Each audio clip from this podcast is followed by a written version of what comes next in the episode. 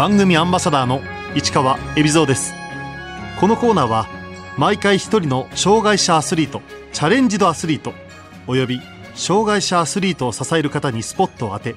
スポーツに対する取り組み苦労喜びなどを伺います。パラクライミング吉田愛香です。吉田愛香選手。1977年兵庫県生まれの43歳3歳の時アメリカに移り小学1年生で帰国。高校卒業まで東京で暮らし18歳で再び渡米。現在はアメリカ・インディアナ州在住です。2013年に事故で頸椎を損傷。右手と右足に麻痺が残りました。その後パラクライミングをはじめ2018年19年とパラクライミング世界選手権を連覇。現在もアメリカを拠点に世界トップの座をキープしています。屋外で体を動かすのが大好きな愛花選手。トレイルマラソンフルマラソンをトレイルで走ったりマウンテンバイクを乗ったりハイキングしたりとか何でも外でできるものは楽しく遊んでました。そんな中スポーツをしている最中頸椎を損傷アクロバティックヨガをしてる時に、えっと、日本でいうと機械体操みたいなあれで、えっと、上から頭が下になった状態で落っこっちゃってそれで首を怪我したんですけどでその直後に緊急手術で首を安定するためにボルトを入れてで、それで、怪我直後は本当に肩下がほとんど麻痺のような状態で動くことができず、えっ、ー、と、入院しながらリハビリをし続けてる間にだいぶ体が動くようになって、今は普通に、えっ、ー、と、日常の生活や歩いたりとかすることはできます。でも右側の体の方が、えっ、ー、と、弱くて、歩くときには右の足に装具をつけて、えっと、右手も小さいものを持ったりとかするのは簡単にできるんですけど、手をパーにした形で物を持ったりするのに苦労するので、えっと、コップとか、そういうものは今も全部左手で持つようになりました。その後、懸命にリハビリに取り組んだ吉田愛香選手。リハビリは約1年ちょい通いました。で、あと自分がこっちであのアメリカに住んでるんですけど、リハビリの専門ということもあるので、自分でリハビリを家で続けていきました。怪我してから2年ぐらいしてから、だいたい今の状態が続いているような感じですね。愛花選手は事故の前からスポーツクライミングを経験していました。クライミングを始めたきっかけは18歳の時にアメリカに戻ってきた時にはモンタナ州に住んでいてモンタナの、えっと、大学にクライミングジムがあってそこで初めてクライミングを始めたんです。でその後にインディアナポリスに引っ越してきてインディアナ州は結構真っ平らであまりあのモンタナみたいには山がないんですけど知り合いがいないということでクライミングジムに行ったら友達ができるかなっていう感じで始まりました。事故の後、もう一度クライミングをやってみようと思った理由は？体が動かせなくなったっていうことはすごくメンタル的にショックで、でそんな時にまだ入院してる時に、こっちのアメリカのクライミングの友達が Facebook で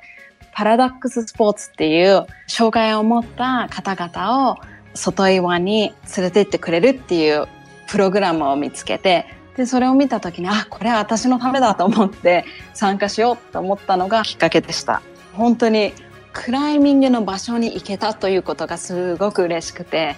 もうもう涙流しながら登ってきました。藍香選手が最初に出場したパラクライミングの大会は？こっちではよく adaptive sports、adaptive climbing って呼ばれるんですけど、っていうことを知って、で、アメリカではその次の年、2014年に初めて、あの、米国のパラクライミングの大会があったので、そこで私は初めて参加させていただきました。2014年、初めてパラクライミングの大会に出場した吉田愛香選手。結果は、なんと2位でした。あ私はその年はとにかくどんなものかなと思って出てみたくて、あとは同じような気持ちを持ってて、同じようなモチベーションを持ってる人に会えるっていうことの目的が私はその時はすごく大きくて、出てすごく嬉しくて、で、それで2位になれたっていうことは、なんかボーナスって感じでしたね。なんか走ることとかあんまりマウンテンバイクとかもうできなくなったけどパラクライミングは今いつまででも自分の障害あるなしじゃなく、うん、大会とか自分の目標に向かって何かやっていけるっていう自信がつきました。愛花選手が所属するクラスは RP3 体に麻痺などを抱えている選手たちが所属するカテゴリーで RP3 は障害が一番軽いクラスです。中には健常者とほとんど変わらない動きをする選手もいます。私たちのクラスは体を見ただけで手も足も全部あるのに何が悪いんだろうって言って観客としても多分一番見てても難しいカテゴリーなんじゃないかと思います。でも意外に私もそうなんですけど、クライミングしてる方がうまく体が使えて、逆に地面を歩いてたり走ったりする方が全然体には負担がかかっていて、重力に向かって縦の壁にも登っていくけども、手も足も使えるっていうことは、それだけ人によってみれば体が動かしやすい環境を作ってくれるあのスポーツだと思います。右手がうまく動かないハンデはどうカバーしているんでしょうか？私はパーにすることはできるんですけど、パーにした状態から何かを握る特に親指を使って何かを握るっていうことがすごく苦手で、どっちかっていうと何もしなかったり、夜寝てる時っていうのは手が逆にグーになった状態になってるのが自然な状態で今は。だから登る時に親指を使わないといけないようなホールドっていうのはちょっと自分なりにアイディアを工夫して親指を使わないで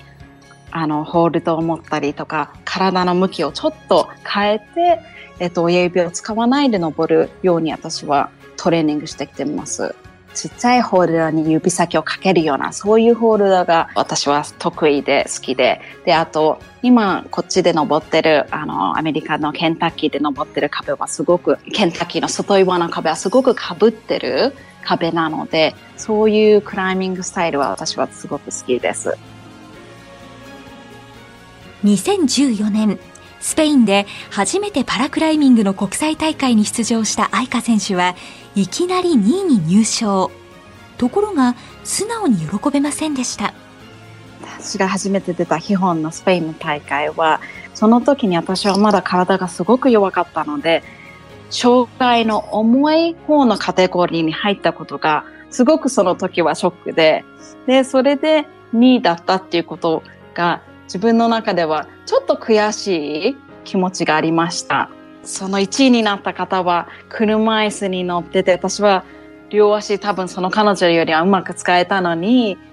2位だったっていうのは残念というか悔しかったですね。その悔しさをバネに実力を磨いた愛花選手は、2018年、オーストリアで行われた世界選手権で優勝。初めて世界一の座をつかみました。2018年の時は本当に自分のできることは全部トレーニングに入れて優勝を目指してめがけた大会です。すごくその年は登らない日もメンタルトレーニングとか自分の気持ちをどうやって落ち着かせるかとかそういうトレーニングをすごくしたことは役に立ったと思います。クライミングでは精神面のコントロールも勝敗を分ける重要な要素です。クライミングの場合は競技で決勝は1回しか登れなくてで初めて見るルートを他の選手を登ってることも見たことなく自分で登っていかないといけないのでであと他の選手と私の選手は体の使い方が全然違うかもしれないので自分に合う登り方を早く見つけていかないといけないので、すごくメンタルの強さっていうのは大切だと思います。2018年の世界選手権では、吉田桃子選手という同じ名字の日本人選手が準優勝に。優勝した愛花選手は13歳年下の新鋭吉田桃子選手の登場をどう感じたんでしょうか？日本から他の選手がもう同じカテゴリーにいてやっぱり最初は嬉しいっていう気持ちはありましたね。パラクライミングがどんどん大き大きな競技になってほしいっていうのは私は自分の中であって、もっともっと大きな中で2位になったり1位になったりって、その方がやっぱり大会として見れば盛り上がるので、日本からも新しい選手が出てきたっていうことは私はすごく嬉しかったです。新鋭吉田桃子選手は自分を追うライバルですが、プライベートでは仲良しでよくアドバイスも送っています。私が最初大会に出た時すごく緊張して何が何だかよくわからなくて、そこで何かちょっと手助けできたらいいなと思って一緒に声かけてなんかご飯食べに行ったり街の様子を一緒に散歩してみたりとか近くで一緒にウォームアップしたりとかだからやっぱり同じチーム同じ国から出てる選手同士なのですごく一緒に何かできたっていうのは私はいい経験だと思います。2019年のパラクライミング世界選手権は県上の国際大会と一緒に東京八王子で行われるはずでしたところが様々な理由が重なりパラの大会だけフランスで行われる分離開催に変更。私は2018年のオーストリア・インスブックの時に優勝できてその時にも私は引退を考えていてもう若くもないしトレーニングの量をそのためにもすごく体が痛くて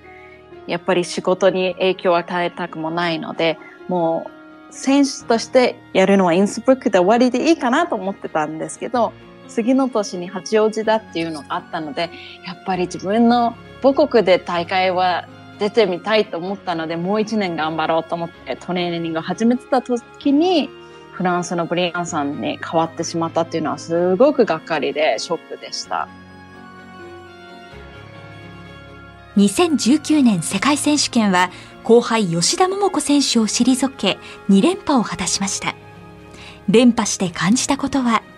出る限りには自分のベストで自分のベストをやれば優勝できるっていう気持ちはあったので周りがどういう登りをしたかっていうよりも自分がどうやったら一番のいい登りをできるのかっていうことをなるべく集中してなるべく焦らずに大会には臨みました。この2019年の時去年は決勝では思った通りの登りはできてなかったかなというのはあったんですけどもだから優勝できた時にはほっとしたって気持ちはありました。愛花選手はこの時、桃子選手よりも後に登りました。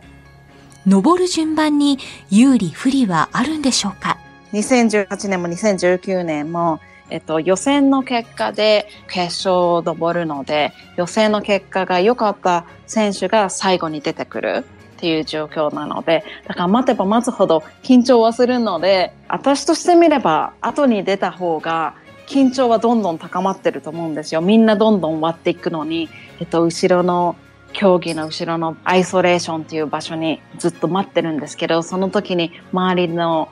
あの応援とか拍手とか聞こえてきて、でも自分はその選手がどこまで登れたかは見れなくて、で、そういう音だけを聞いてるっていうことに緊張は結構高まってきますね。待てば待つほど。大会の決勝では後から登る選手は先に登る選手のルートを見ることができないルールになっています。決勝はそうです。アイソレーションなので、えっと、誰も他の登りは見えません。音だけ聞こえてきます。自分の心、自分のメンタルに集中するということを大切にしてました。来年、東京オリンピックではスポーツクライミングが正式競技として採用されます。パラクライミングもパラリンピックへの採用が今後期待されていますスポーツクライミングがオリンピックに入ったっていうことはすごくクライマーとして嬉しいしこれからどうなっていくんだろうっていう楽しみもありますね。で私はいずれクライミングがパラリンピックの競技にもなることを期待しています。吉田愛花選手には競技を離れた時によく聴く大好きな曲があります。えっと好きな曲は自分の結婚式でも使ったんですけど、ビートルズの Here Comes the Sun とか、気分を高めてくれるような曲は好きです。旦那のロブと結婚式にも使ったっていうのもあるし、なんかすごくあったかくなる曲だから好きです。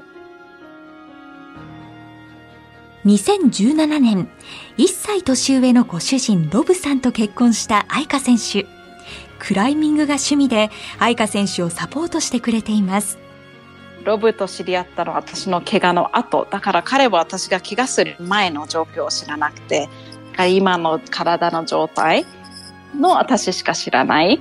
でもそれでもいつもパラクライミングとか私のやりたいことをすごくサポートしてくれて、大会にもコーチとして一緒についてきてくれて、応援してくれてます。外のクライミング行くときにはいつも荷物をたくさん私の分も持ってハイキングしてくれるので、すごく助かってます。